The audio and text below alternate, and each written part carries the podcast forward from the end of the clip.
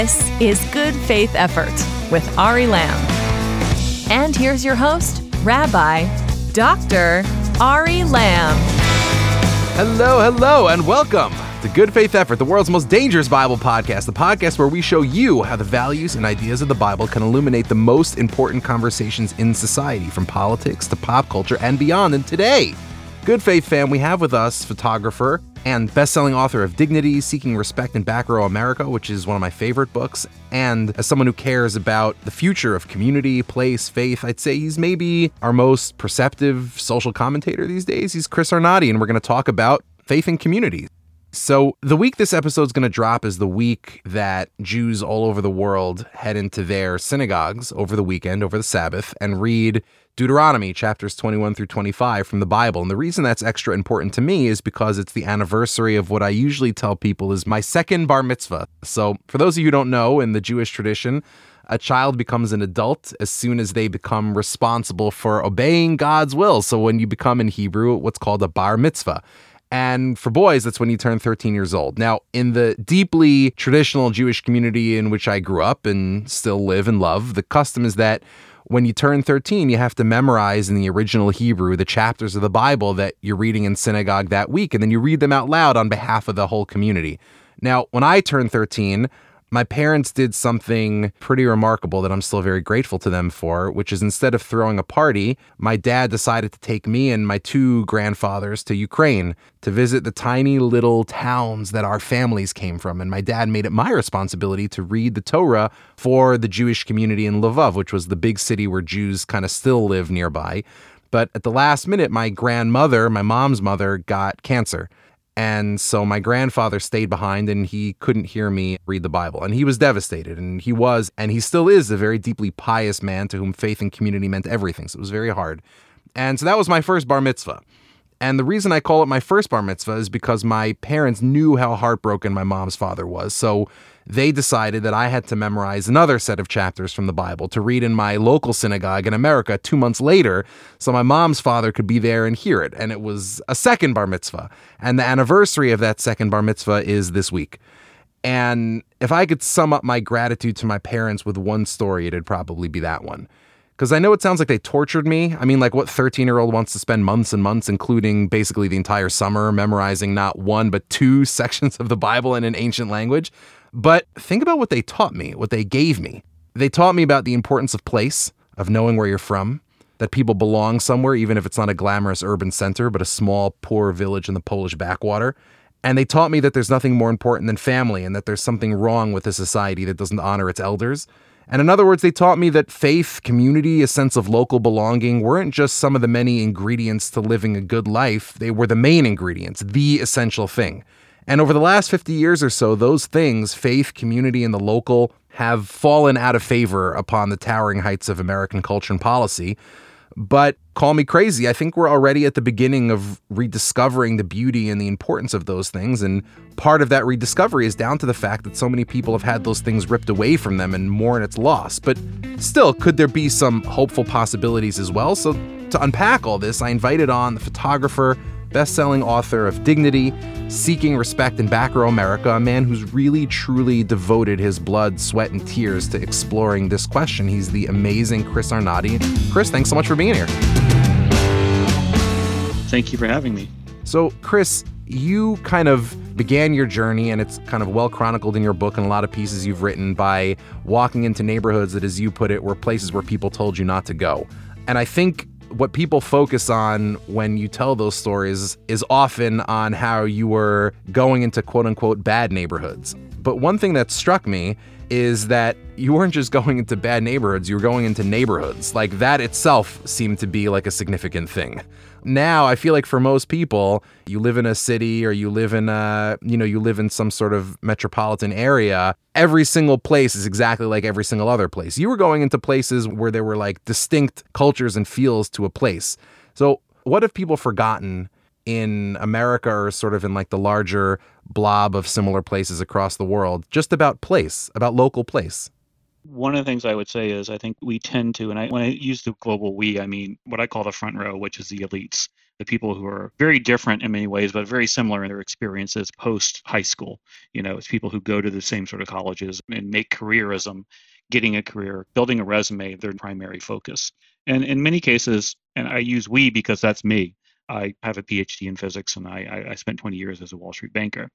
And I moved a lot. I left my town as soon as I could. When I graduated high school, I immediately left.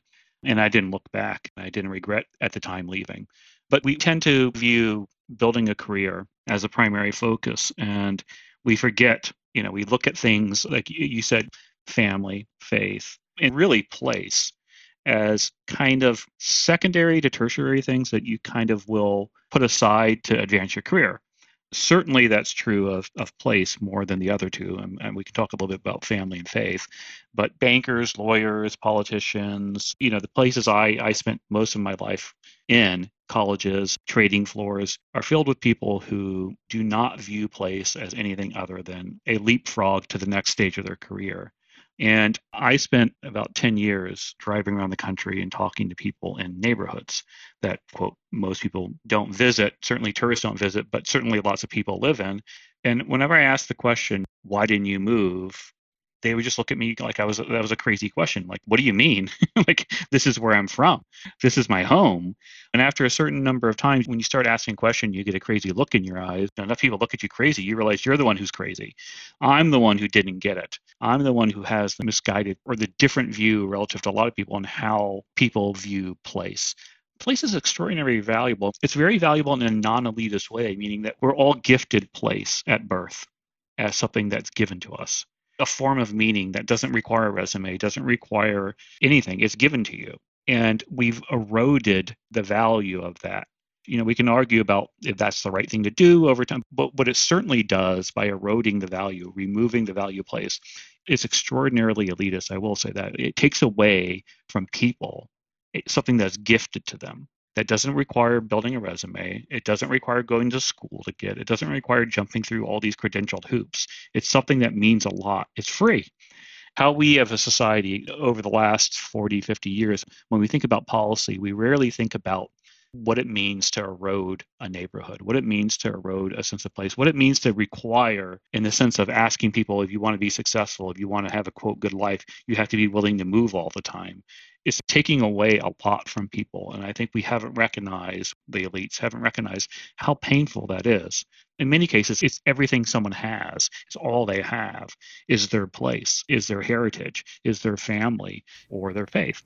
So, one of the things that you develop in the course of your work that really expresses the kind of divide that you're talking about when you talk about people who get the importance of place and who don't is the idea of the front row versus the back row.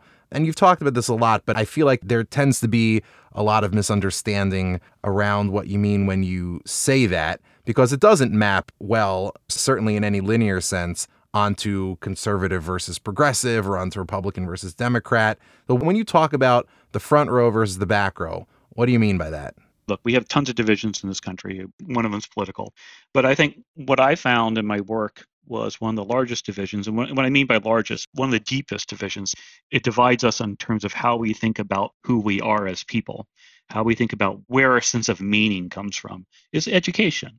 And you know, so that's why I use the schoolroom analogy of front row and back row. And I don't mean that dismissively of, of the back row. I actually kind of, to the degree I mean it dismissively, is more of the front, which is I think that the analogy is better thought of in terms of the definition of the front, which is easier to define. It's people who've gone through a handful of colleges, generally have postgraduate degrees. Like myself, I have a PhD. And you know, you can think of the handful of schools of maybe 20 different colleges. You know, Princeton, Harvard, Cornell, a certain number of the, of the high-end liberal arts colleges, Mount Holyoke, Vassar. You know, very very elite schools. And one of the things that's unique, you know, and generally there are a lot in academics, but there are also people like bond traders who too, you know, who have MBAs. I think that's easier to think about relative to everybody else, which, you know, I, I kind of overly simplify everybody else, but I, I, focus on what I call the back row, which is people who generally don't go to college, if at all. If they go to college, it's community college for two years before dropping out. They might go to a trade school. I think another way to think about it is careerism. Do you define yourself as building together a career on LinkedIn? And are you climbing a career hierarchical ladder that requires building a resume? And it doesn't map onto politics. And that's what's kind of been always frustrating to to me is I always say that to be somewhat provocative, and I know it's almost a cartoonish statement, but you know, a bond trader who's a Republican probably has more in common in my thought process to a professor of sociology at Cornell or at Harvard than they do to a kid flipping hamburgers in Detroit or to a truck driver despite the, you know the kid can be a black kid and the truck driver can be a white kid. And to my internal frustration in many cases the back row is divided politically and the front row is divided politically. But i really think when you look at how people this is what i think is most important is how people view themselves in the world. How do they view their place? And how do they find meaning? And in that sense, I think the education really is the cleanest division out there for how the people think about their place in the universe and how they think about their place in the world. So, one of the things that's so interesting about your book is it kind of really puts a fine point on one of the contentious issues of the last presidential election and the Democratic primary, which is what is it that divides us? Is it race and identity or is it class? And in your book, you talk about questions of race and faith and questions of identity. But really, as you've described it now, your book is a book about class divisions. So, why are Americans so focused on questions of, of race, identity, who we are, rather than questions of class, which is kind of how we are or how we live? I'm not sure how to answer that. I think there's two versions of me. The cynical me, and I don't like to be this person because I don't like to be cynical. The cynical pessimistic me thinks it's, is, is somewhat intentional by the people in power to kind of divide the back. I saw this on Wall Street. There's a management technique of keeping your power by keeping everybody else confused and chaos and going at each other's throats. So I think, you know, there's certainly a sense of that I think that it's helpful for people in the front row who are very privileged to throw sand in the eyes of everybody else to try to like take away the focus on their privilege. And so I think that's the cynical version. You catch me on some days I feel that way and some days I don't. And the other is, you know, you know, I, I don't want to over romanticize the back row. You know, I, I make it very clear in my book that um, I don't really side with anybody. I think within the back row there's divisions and, and anger and racism that tears them apart as well without the help from the front. and I think there's unnecessary antagonism in the back towards the front. I don't think the front row is is all that bad. I happen to be a member of it, and I think a lot of people are, are wonderful people with great intentions. I think that the problem comes in that the more and more I, I, I, spend time reading and listening, I just I get the impression that there's always someone getting advantage for divisions. You know, when there's a division, always look for who's gaining from it. And I think unfortunately, we've created this environment where it's just like we're all scrambling for what should be plentiful resources and it's causing unnecessary divisions. But you know, to the degree I do place blame, I do place it more at the front row's feet because we're the ones who make policy. We're the ones in charge. And as such, We've asked to be responsible for the world. We've been given responsibility. And to the degree it's not working out, it's our fault. So, one of the things that I often encounter as somebody who, and I, I've said this on the podcast before, and I tell it to people all the time in real life, I'm a religious fanatic, a very proud one. I'm a very religious person, come from a community that, you know, we think that God has a certain way that he wants us to tie our shoes, and that, you know, certainly wants us to do everything else. So, one thing that I often encounter amongst people who I suppose you might characterize as being part of the front row, but I, I do think of them more as just like people with very loose attachments to things. I often kind of get questions along the lines of, why do you choose to keep kosher or why do you choose to keep the Sabbath? And they're not asking it antagonistically. They're asking it in a genuine way of like, what are you getting out of those decisions? Because they genuinely want to know. It might be something they want to try on for a while. And I always find it to be such strange and foreign framing of the question because I don't view those things as choices. Those are things that I, I'm absolutely obligated to do and if I didn't do them, I would be like a traitor in a certain sense, whether it's to my God or to my community and my parents or all of the above. And I often felt that same feeling as I was reading through your book. And thinking about questions of place and faith and family, where, you know, as you described earlier, I suppose an economist might say, well, if things aren't working out in Gary, Indiana, which is one of the communities that you've spent a lot of time in, you could move to a different community where the prospects are better and you could take advantage of a better job market and you could join a different church or you could join no church at all if that's sucking up your time.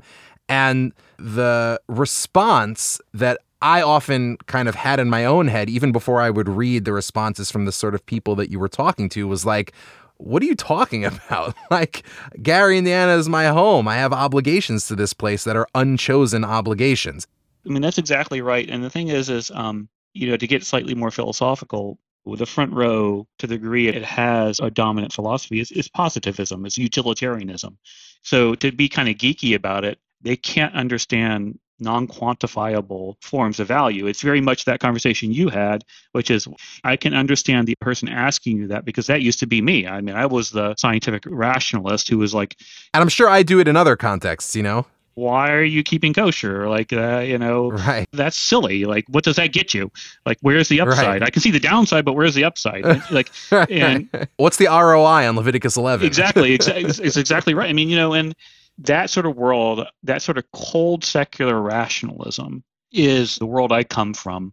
And it's the biggest change of my life over the last 15 years is that that arc of going you know if i were to write a kind of cartoonish version of my own arc which which you know is it's, it's not as not as cartoonish as that is kind of going from the richard dawkins well actually atheism is so clearly the choice to to the wait a second you know there's more here let's think a little bit more subtly about these things I think a lot of the front row, as it's manifest these days, is much more has a ruling almost egghead scientific background that always looks at everything and just simply says like you know that thing of like why don't you just move? Duh.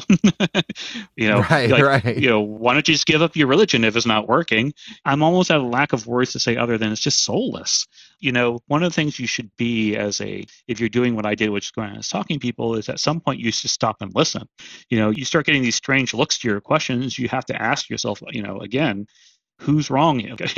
it's a strange looks coming come because the question is silly. And I'm basically speaking in a different language. And what you know, I think we in the front row tend to, you know, the front row of the policy class, what do you ever want to call them, tends to view everything in these very cold, calculating Excel spreadsheet terms. Like, you know, I can almost see someone going, let's think about keeping kosher. Here's my spreadsheet of the pluses and minuses. And well, it's, it's overall in minus, so I'm going to stop it. You know, no, that's not how people right, work. Right. Hold on just one sec. We're going to take a quick break. We'll be right back. And we're back. So I think the core concept that maybe the policy class, you know, in America has a hard time grasping is the idea of unchosen obligations, right? Obligations that predate any agency that you might have in your life. Oh, definitely. That's that's a good way of phrasing it. And so in the course of your book and your work, you've done some of the best work in documenting the varieties of unchosen obligations in the United States. And you've done it through myriad ways. You've spent times in McDonald's in different communities and you've listened to people. You know, I want to talk about drugs and drug use in a little bit, but one of the things that I, I just found incredibly moving and something I identified with in your book was how you document the role of faith in God and religion in a lot of these kind of local communities the reason I'm fascinated by that is first of all because this is good faith effort, but also because I do think that churches, maybe biblical religions particularly, but I think religions in general in America are one of the premier remaining places that believe in and preach unchosen obligations in everyday life. So what were some really noteworthy to you experiences that you had just walking into, you know, a church in a small town, a kind of place that you never would have walked into otherwise? Yeah, I mean, what amazed me, and you know, again, I went into this project 11 years ago, pretty committed. You know, I wasn't an arrogant atheist. I, I wasn't an obnoxious atheist, but I was, you know, if it, if like you know, around 2006, you'd asked me, I would have probably signed up as an agnostic. But it really was this slow process by which I started. You know, when I walked into Hunts Point, which is the neighborhood I first went to, which is in the Bronx, I really kind of expected naively to think that spending time with homeless addicts I, I would find atheists. I'd find agnostics. Right. Where's your God now type? Yeah, exactly. You know, right. and I found exactly the opposite. I found some of the strongest believers, and I saw why. And because there was just so much more there. There was so much more proximity to death. There was so much more proximity to firsthand experience with how cold the secular world was, how brutal it was, and how different the churches were that were in the neighborhood. Sometimes the only things there. So I started going to services and I made it a point to attend services, you know, everywhere. I attended almost every faith. I, I went to mosques, temples, primarily um, Pentecostal churches because that's often was what, what neighborhoods I was in. But to me, what impressed me was the difference between how warm and how welcoming these places were, and, and immediately saw at a very aesthetic level what the value here was, you know. And so that first stage of my kind of becoming a non Richard Dawkins type was the classic first stage I think a lot of liberals or leftists take when they rediscover faith, which is very utilitarian, like, you know, oh, this has value, therefore let me think about it. But I'd like to think by the fifth or sixth year, I graduated beyond that. And that's almost a very offensive way of thinking about religion, you know. And I get when people get there, they don't realize they're being offensive. If you asked me in that level, I would have thought, you know, I wasn't being offensive. But it's a very condescending way to look at faith, which is, you know, I'm expanding my utilitarian worldview to accept that maybe faith has a utilitarian value that I hadn't seen before. Right, that's sort of like the rise of like non-religious promotion of religion on the new right. There's like kind of a, a, whole group of thinkers who are like this. It's sort of like religion has this positive social function. Yes, exactly. So it's it's very much an anthropologist going, oh, and that's not surprising given my father was effectively an anthropologist. So you know, so I got there, but then I spent more and more time. I started thinking, hey, wait, you know, maybe maybe this is true to the degree that I'm allowed myself to think of it. Why have I come into this thinking utilitarian standpoint? I went from saying atheism is a luxury of the rich to thinking maybe actually atheism is a state in which the elites are clouding their vision to see what is real by their privilege. That is so fascinating because, okay, here's what just kind of clicked for me. And I, am just super excited because I'd never thought of this before. So like one of the things you kind of like read Richard Dawkins or you know you read a lot of those folks or watch videos and I, I used to be kind of like a connoisseur of those.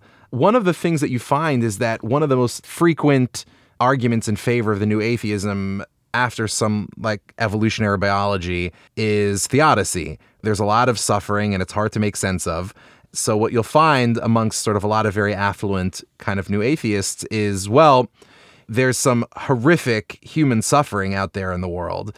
And those things are incompatible with the good God. And therefore, the God that you're proposing doesn't exist. Then step two is somebody like you will spend a lot of time with the actual people who are experiencing that suffering. And you'll find that those people are extraordinarily religious and just deeply faithful, deeply committed. So then you have to go back to the new atheists and say, well, the people who are experiencing your argument for atheism are themselves very religious. The response at that point will have to be, well, it's because those people need religion in order to survive Correct. their suffering. Yep. So what what you end up committing yourself to if you're sort of that affluent new atheist is that I am the only one who really understands suffering yep. and what it means and the people actually doing it don't understand. So so what you're adding now is that in that respect that theodicy based theodicy meaning why do you know bad things happen to good people or vice versa that theodicy based suffering ends up becoming not a luxury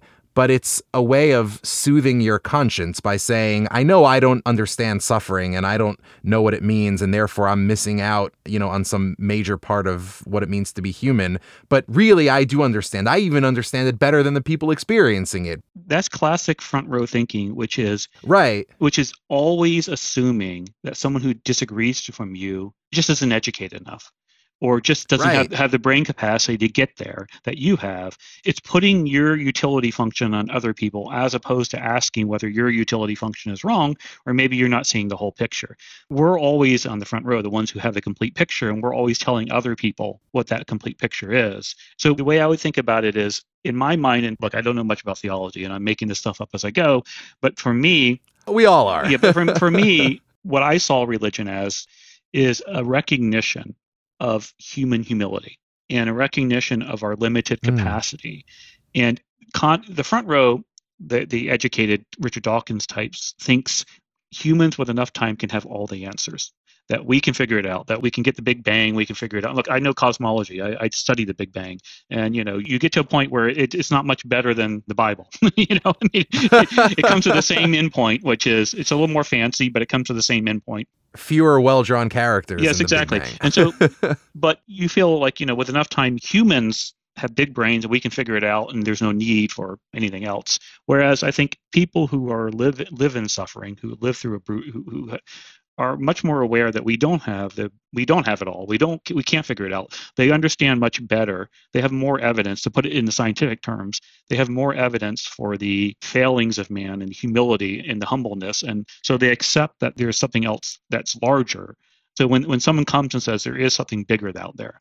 There is something bigger than this humans and that we're just we're a minor player in this thing that makes a lot more sense to them so, one of the remarkable things that you do in your book and that you've done, you know, on social media and in public writing is document both the world or the worlds of drug use and a lot of the the beauty and faith and family and and support that kind of exists within those spheres. So you'll have, you know, there's one group of characters that kind of emerges out of dignity. And I mean characters because it's kind of like an archetype. But you know, there there are real people that you talk to in dignity who you'll have one partner who's a heroin user, the other one is clean and they both are giving something to each other. I think there's there's one couple that you document, one of whom is a user and sort of, you know, she has this kind of wild side to her that sustains her partner who's clean, but he needs kind of that thrill in his life and his thrill is being with this person. And on the other side, what keeps him clean is being there for her. And so they're both really getting something out of this. And out of it, they build, you know, a life that has real beauty and family and connection. And that kind of really spoke to me. And yet at the same time, one thing that I kind of used as a test as I was reading your book was I'm thinking about like my great grandparents, my great grandfather, who I was very fortunate to know when I was a kid, immigrant to the country. You know, he left Poland. The only thing that his parents gave him, and they never saw him again, the only thing his parents gave him when they shipped him off to America was an orange, and they saved for months and months and months to be able to afford it. So he came to the United States with an orange, and he was never particularly successful. Fortunately, his sons were wonderful and both became rabbis and faith leaders and kind of built a family from there. But I, I remember as I was reading through the book, thinking to myself, anytime I would see a prompt for rethinking emerge from your book, I would think to myself, okay, if I ran this by Zaida Sam, right, my great grandfather, what would he say? And a lot of it really resonated. At least I felt in my imagination would resonate with him. The one thing where I had a harder time was with drug and alcohol use, where I felt like if I had said to him, like, listen, life is hard and people are just using, and you have to understand that that's a part of this experience. And the front row class created the conditions for this, and then they wonder why it's there. And I kind of felt like that was the one thing I would have been embarrassed to even ask him about because he would have regarded drug and alcohol use as like there's no excuse for that. Do you see what I'm saying? Yeah, I mean, I certainly don't want to celebrate drug use. I mean, it's it's abhorrent. I mean, it does immense damage. But to me, drug use is, is again the canary in the coal mine. It's it's kind of a it's you know it's symptomatic of a, of a deeper problem, and that's kind of what I was mm. trying to explore is what's the deeper problem. Right. You know, the dirty secret about drug use, and that I think a lot of people don't understand, is it's a community. And this is why I've said this many times. I don't think I said it in the book, but I don't know anybody in my work who got clean without faith, who escaped the drug without faith. And there's multiple reasons for that, but one of the primary reasons is community. I think the the big gap in our society, the big hole, the reason we have so much drug use. And I mean, I'm not I'm not trying to deny people's agency. Like people need to learn to have a little bit more self-control. I'm not going to, you know, turn people into agency-free entities who are just buffeted by global forces. It helps to have strength and, and self-control. But the drug traps, you know, are community centers. There, you know, there are places people go to feel welcomed the take home bumper sticker I try to get out of my book is everybody wants to feel a valued member of something larger than themselves. The drug trap, the crack house, actually makes people feel that way. It's not a good community. It's not a you know a community that we should want people to join, but it's a community. And I think we really need to recognize the communal aspect of drug use and, and how a lot of people who are drawn to drugs are drawn there almost because of loneliness. You know, if you give them a more valid community, a community that's not as destructive, they would rather join that.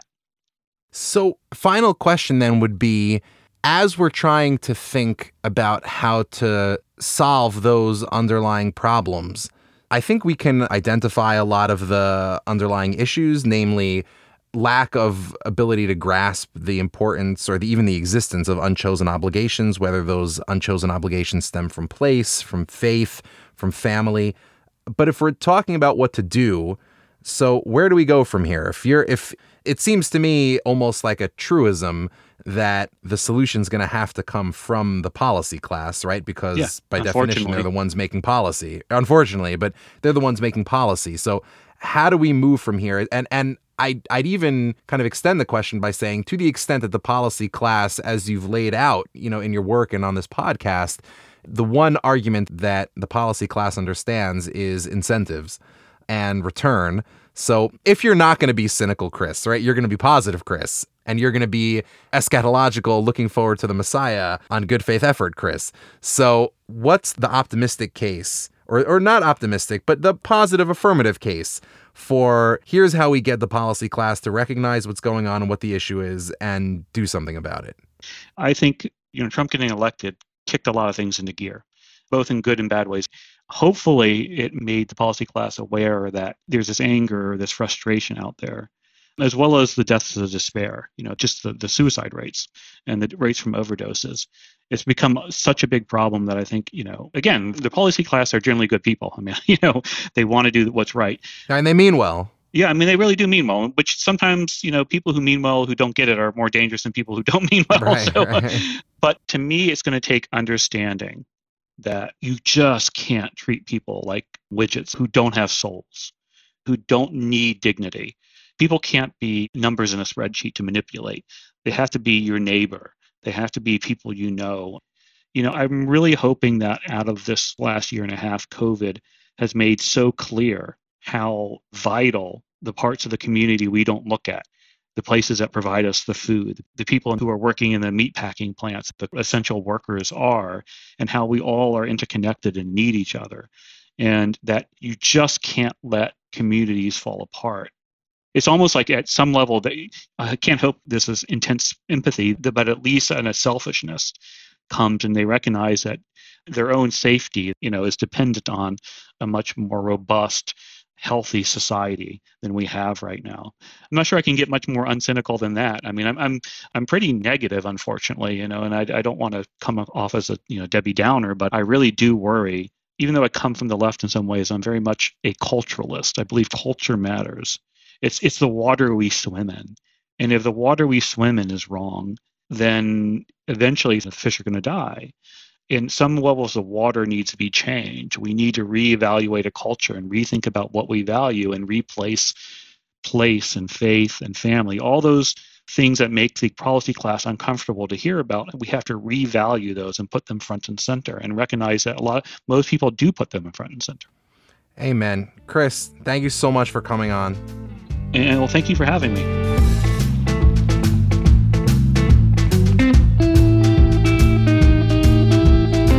Unchosen obligations.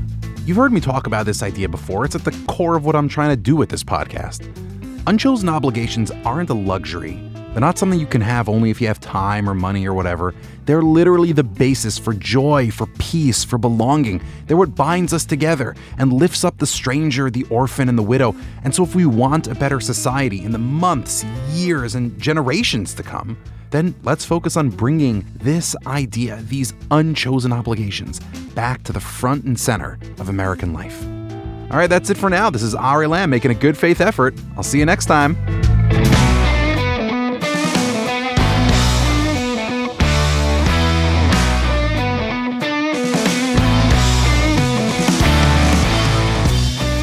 Faith Effort was created and written by Ari Lamm.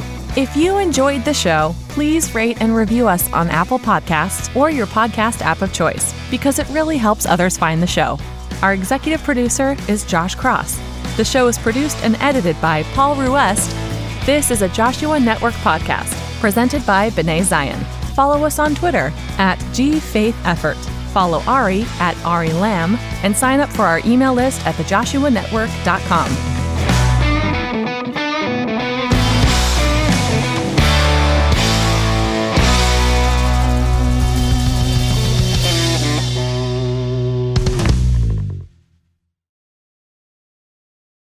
The Joshua Network is now Soul Shop